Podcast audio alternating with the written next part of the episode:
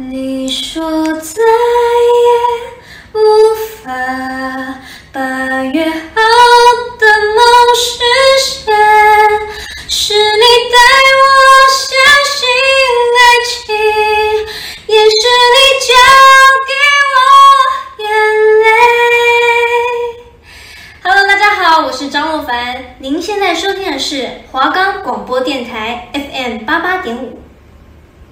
现在收听的是 FM 八八点五华冈广播电台。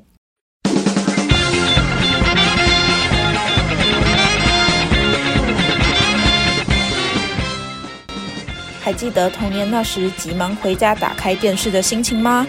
一步步让你热血沸腾，一个个精彩浪漫的传奇。雨乔带你一起用动漫聊生活。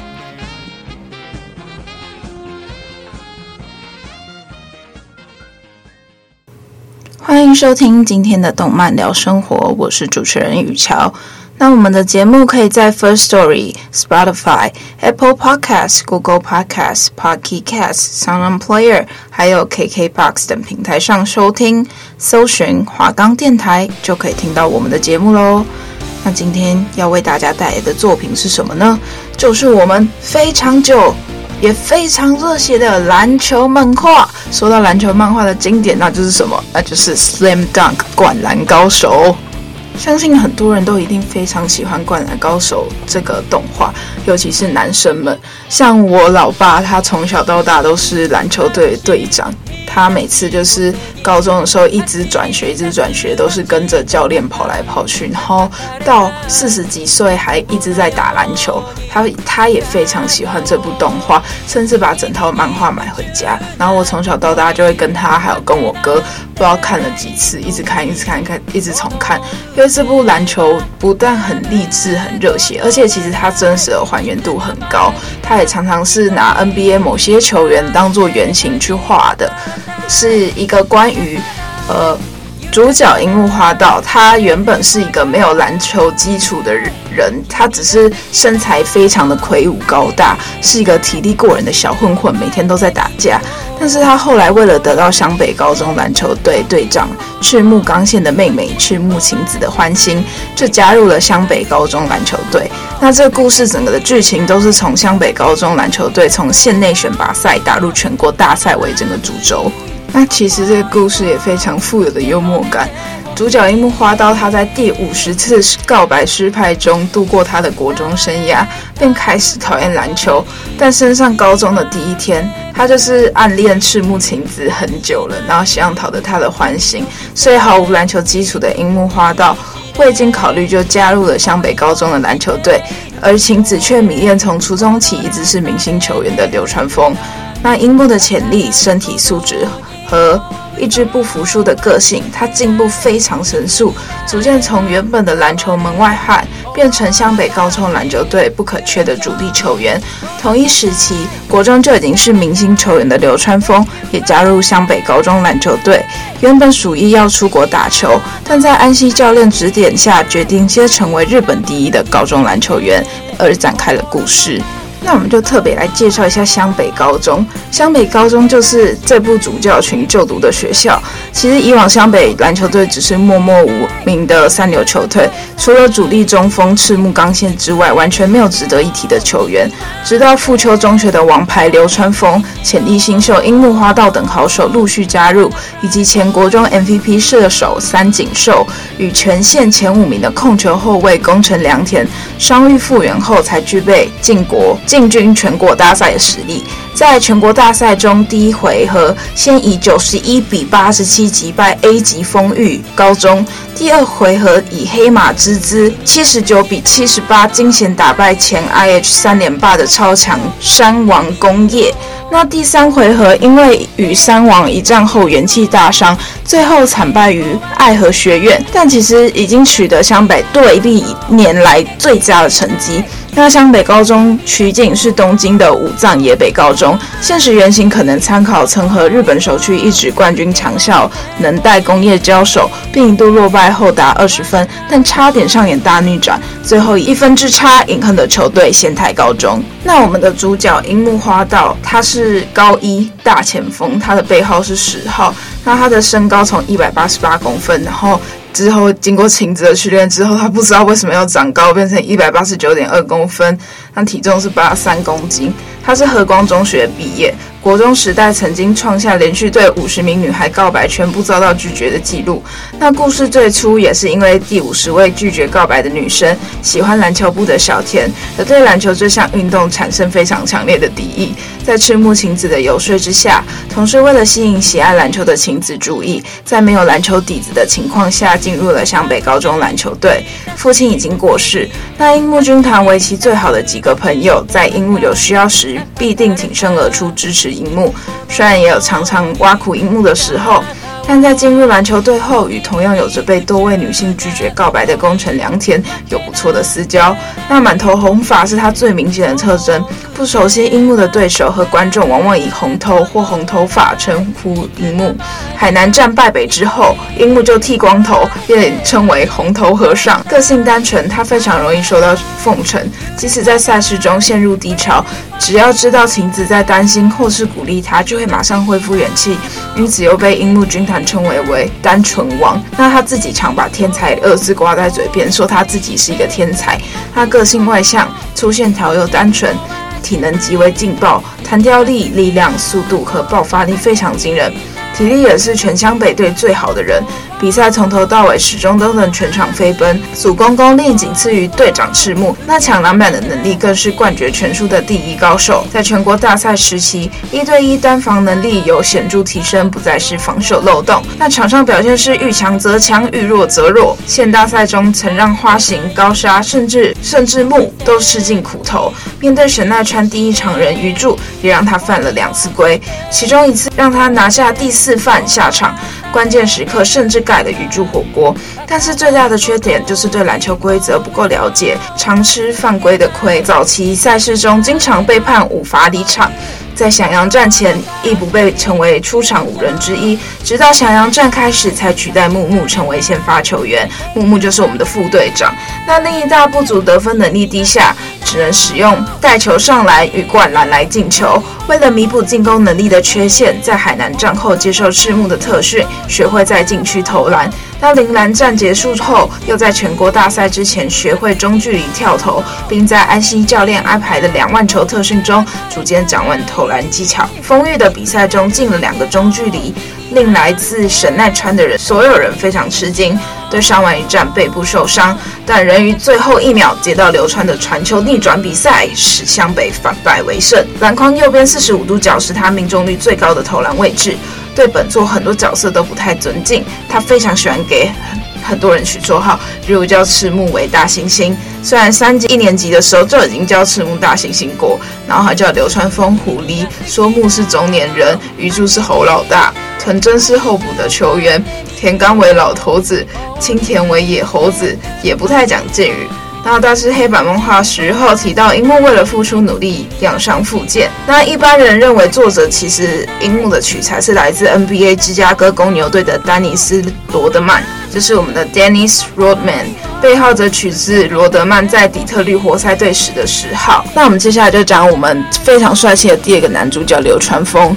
那流川枫一直在里面是备受女生喜欢。他也是一样，跟樱木是一年级的新生，打的位置是小前锋，那背号是十一号，身高一百八十七公分，体重七十五公斤，被称为超级新人。其实那时候他们发球衣的时候，原本是流川枫十号，樱木是十一号，但是樱木没办法接受自己的号码在流川枫后面，所以他们两个人就交换了球衣。就像刚刚所说的，流川枫是一位全方位的球员，他外线中距离以及切入都能得分，可以说是湘北队的王牌球员。但是他自我中心是一个缺点，后来被安西教练以及对手先到点化，才懂得分享球权。其实有不错的传球视野。那他毕业于富秋中学，是才子的学弟，才子就是我们湘北高中队内的球精。待会再来提他。那他中学时代就已经是一个王牌。那他沉默寡言，总是一副扑克脸，是狂热的篮球痴。除了练球之外，兴趣是睡觉。上课时间跟骑脚踏车都能睡，因此常撞到人或是路边的车辆。那他非常受女生们的欢迎，甚至每场比赛都有属于自己的啦啦队。那包括晴子也是非常喜欢他。那他的专属亲卫队人数在不知不觉中持续增加。但现阶段的流川枫只热爱于篮球，对女人完全没兴趣，完全没搭理异性。对岭南的练习赛赛前发球一时，原本背号是十号，但是在樱木插队之下变成了十一号。虽然是湘北的得分主力，但因具有中距离与外线能力，没被多人包夹过。自练习赛败给岭南后，就一直想着要超越仙道，好胜心强，在比赛中比谁都还要认真。和海南的比赛中，在大幅落后以及赤木受伤下场的情况下，一人独挑得分大梁，单节飙了二十五分，将比数追平。但下半场因体力不支，仅得了六分。且在暴扣青田后倒下，被换下了场。但整场比赛仍然拿了湘北中最高的三十一分，只可惜最终湘北人以两分之差败给了海南。因此吸取教训，在和陵南的比赛中学会保留体力。上半场仅得两分，比樱木得三分少。陵南战后向安心教练表示希望前往美国发展，安西认为实力不仍不如仙道而坚决反对，并要求先成为日本第一再谈美国梦。那黑板漫画的流川没有什么改变，依然过着边骑车边睡，然后出车祸的日子。未来将能到美国发展，正努力的学习英文。一般认为作者取自于 NBA 芝加哥公牛队的 Michael Jordan。那漫画中流川枫左手肘前的护腕也和 Jordan 是同一个位置。那我们就要讲讲我们的队长大猩猩赤木刚宪。他是我们的三年级生，打的位置是中锋。那他的背号是四号，从中学的四号，高中变成十号，就像二年级变八号，三年级又变四号。那他的身高是一百九十三公分，一年级的时候，那到了现在已经长到一百九十七公分了。然后体重是呃九十三公斤，是湘北篮球队的队长，也是晴子的哥哥。那从接触篮球以来，一直怀抱着称霸全国的梦想。由于长相与体型的关系，被樱木等人称为大猩猩，也跟木一样有被人说长相老的问题。那他攻守俱佳，毫无悬念成为神奈川县第一中锋。那双手暴扣的大猩猩灌篮，以及压迫对方禁区攻势的苍蝇拍，是他的招牌绝技。那是湘北队内唯一被敌对多人包夹过的球员，由于表现优异，因此被大学名校派人延揽。课业成绩属于优等生，是湘北先发五人当中唯一的优等生，其余四人都是红字军团。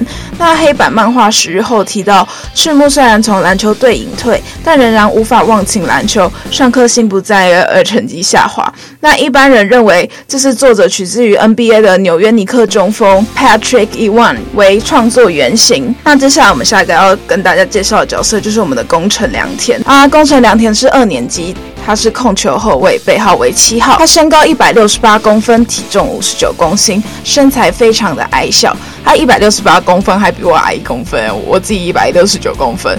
然后，但是他有非常绝佳的速度跟切入一流，擅长传导以及抄截，但他的缺点为投篮不稳定，在球场上大多以切分以及上篮取分，但因加入球队后表现亮眼，被当时因受伤脱离篮球场，成为流氓的三井仇士，因此曾跟流氓时期的三井打架，导致两人双十受伤住院。休养半年后才重回球队，他一直迷恋着球精才子。那因休养期间不想为才子带来麻烦，而尝试跟其他女生交往以忘记才子，但被那些女生全部拒绝，让宫城内心受创。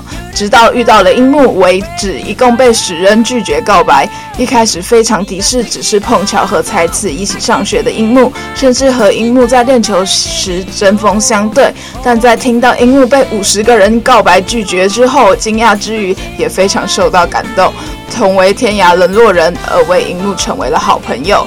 他都会直称樱木的名字叫花道，而樱木则以绰号小梁叫他。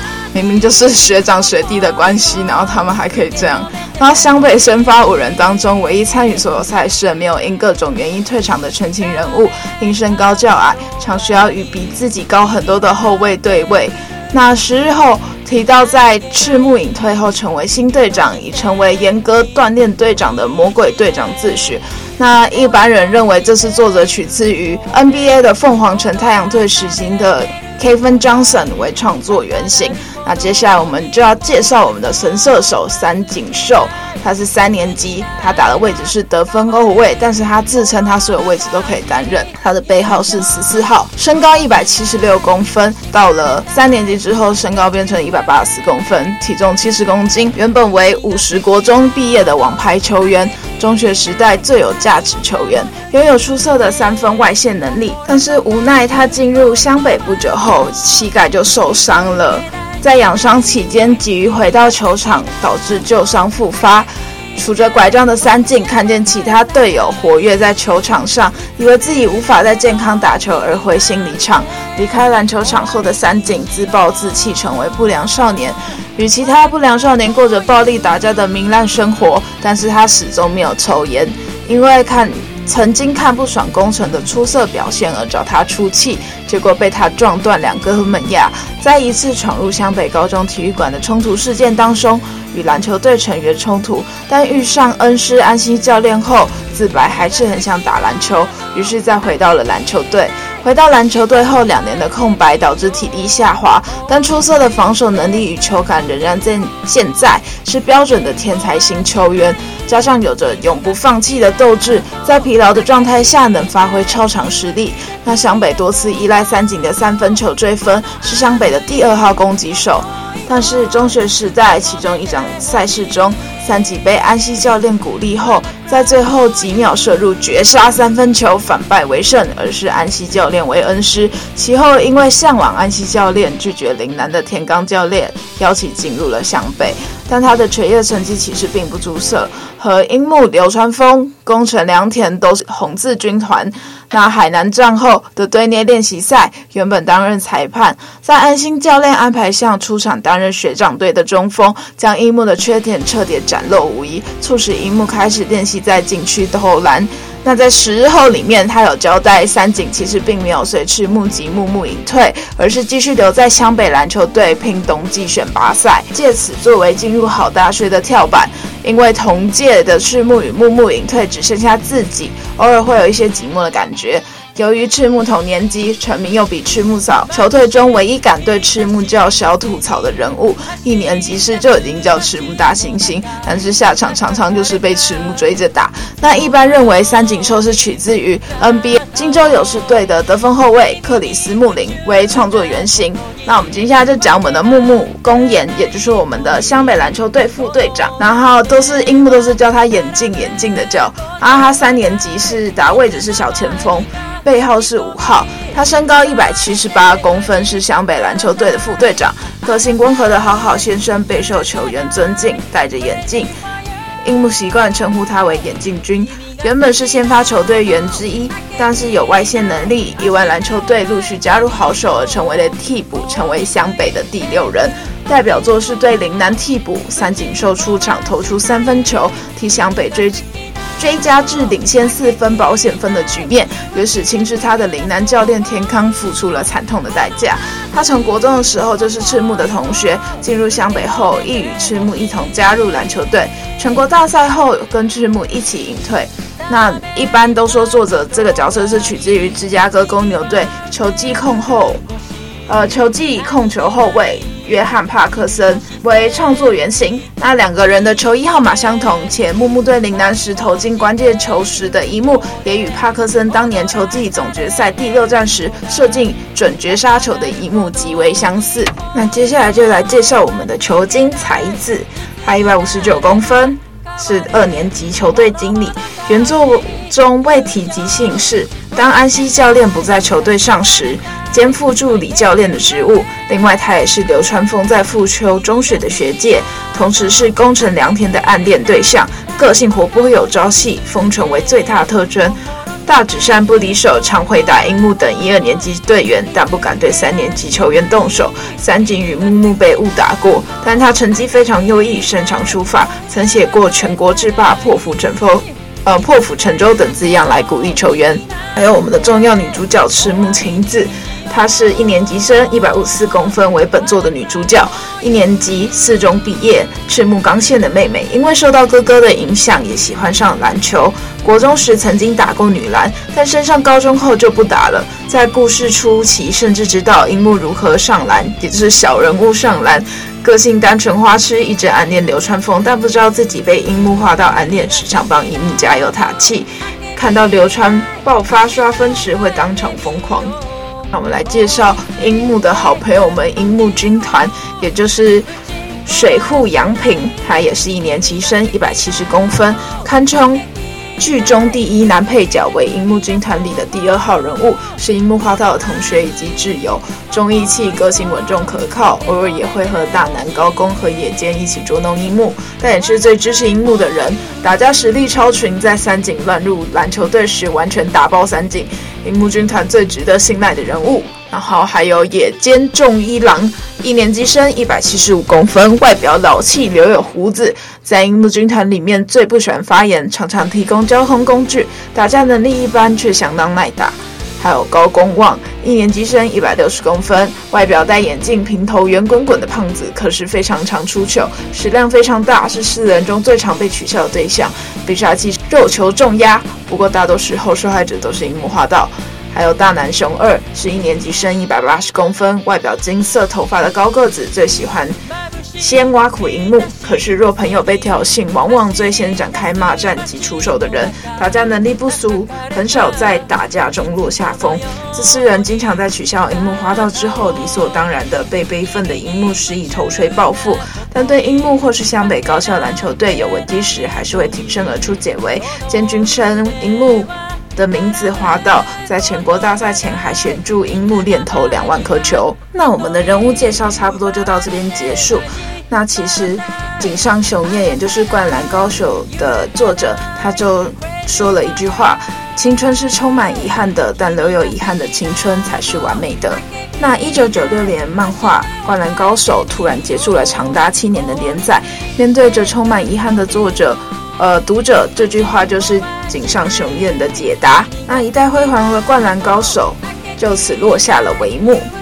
但是，灌篮高手的故事就这样结束了吗？也许并没有，至少在井上雄彦的心中，这部漫画一直都没有结束。而随着井上雄彦画笔下人物外貌变得逐渐的硬朗，就像那个逐渐变得坚硬的井上雄彦一样，有些事情远不会就这样结束。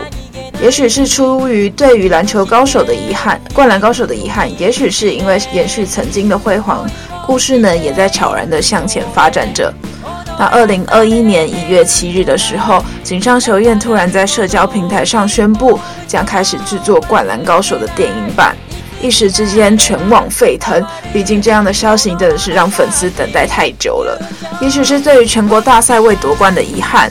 也许是对那些未登场人物的好奇，也许是对传说中东京大赛的展望，但最有可能的是对于动画版未制作全国大赛这个多年来一直被提及到的遗憾，这让很多人猜测这次的电影版会不会就是全国大赛动画版遗憾的补足。但是可能大家不知道的是，在当初动画版《灌篮高手》开始播出之后，井上雄彦就一直对动画版的《灌篮高手》表达着自己强烈的不满。甚至不愿意承认它的存在，甚至在之后动画制作到全国大赛的时候，及时的按下了休止符。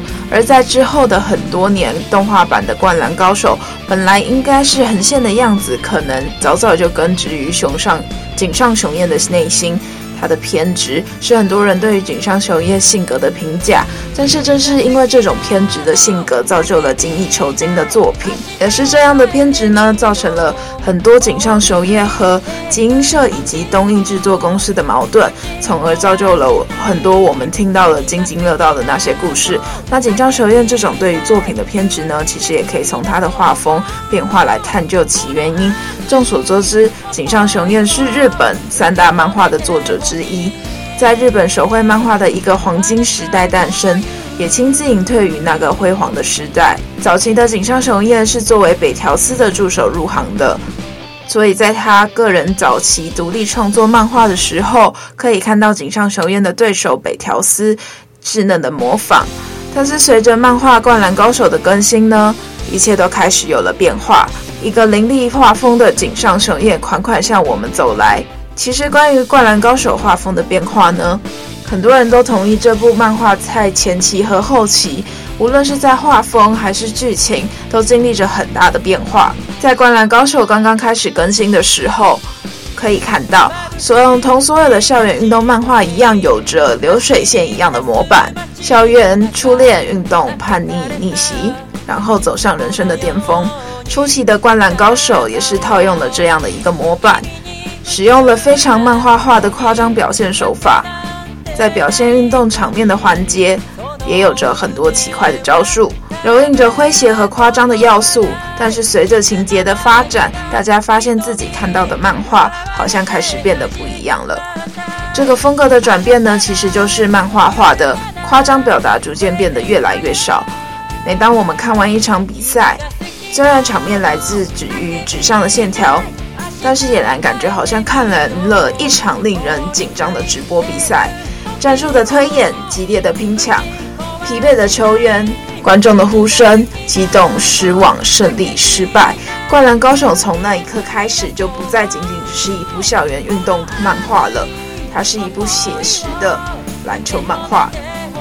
这种风格的转变和他偏执的性格一样，也带入了井上雄彦对于漫画态度的改变，他不再流于去赶赶快画完一部漫画，而是希望这部漫画真正的成为一部艺术的作品。所以我们可以看到，在他的作品中，很多大大小小的分镜都是非常的真实的，符合空间和人体结构的，以至于我们现在随便拿出《灌篮高手》后期，哪怕是一个小小的分格，在放大之后，都可以成为一个精美的海报。可以看到井上雄彦在力图让每一个分格都能反映剧情的张力，同时保证画面的绝对精致。这个时候的井上对自己的要求之高，绝对是无法想象的。而画风的转变也逐渐从一个夸张化的漫画风格变成了写实的风格。这个时候的井上为了能够更加精确地表达自己画画中人物动作的写实，大量的参考了 NBA 里面球员的造型和打球的风格，这使得自己的漫画。在画风逐渐硬朗写实的同时，在细节上又充满了男性对抗的荷尔蒙。但是复杂写实的画风带来一个非常大的变化，就是逐渐繁繁杂的工作量，而定期的更新也给井上雄彦带来了非常大的压力。而日本的漫画产业之所以发达，来自于大量优秀的漫画创作者，可以定时的在各大漫画杂志社及时的更新各自的漫画作品。随着读者的越来越多，随着读者的越来越多，发行量也随之越来越大，也这也导致了很多漫画作者对于定期更新承受着很大的压力，而这样的时效性和工业化也带来很多创作者对于画画精致度的妥协，而牺牲精致度来满足剧情，这件在如今的日本漫画更新中司空见惯的事情。更是井上雄彦断然不能接受的，这也成为了井上雄彦后期和集英社的主要矛盾之一，导致他在那一刻呢，开始想要结束这部漫画的更新。毕竟在井上雄彦的心中，希望能以最棒的质量去结束这部漫画，这一点从井上自己在很多场所的表达都可见端倪。对于大家好奇为什么山王之战作为结束的时候，我们可以从他在二零一二年出版的访谈及空白中看到明确的答案。灌篮高手结束的时间是非常明确的，因为我早就决定打完山王一战是灌篮高手的完结。因此，最重要的课题就是如何让故事更充实，让比赛更精彩。虽然我在最终话提到湘北在下一站就输了。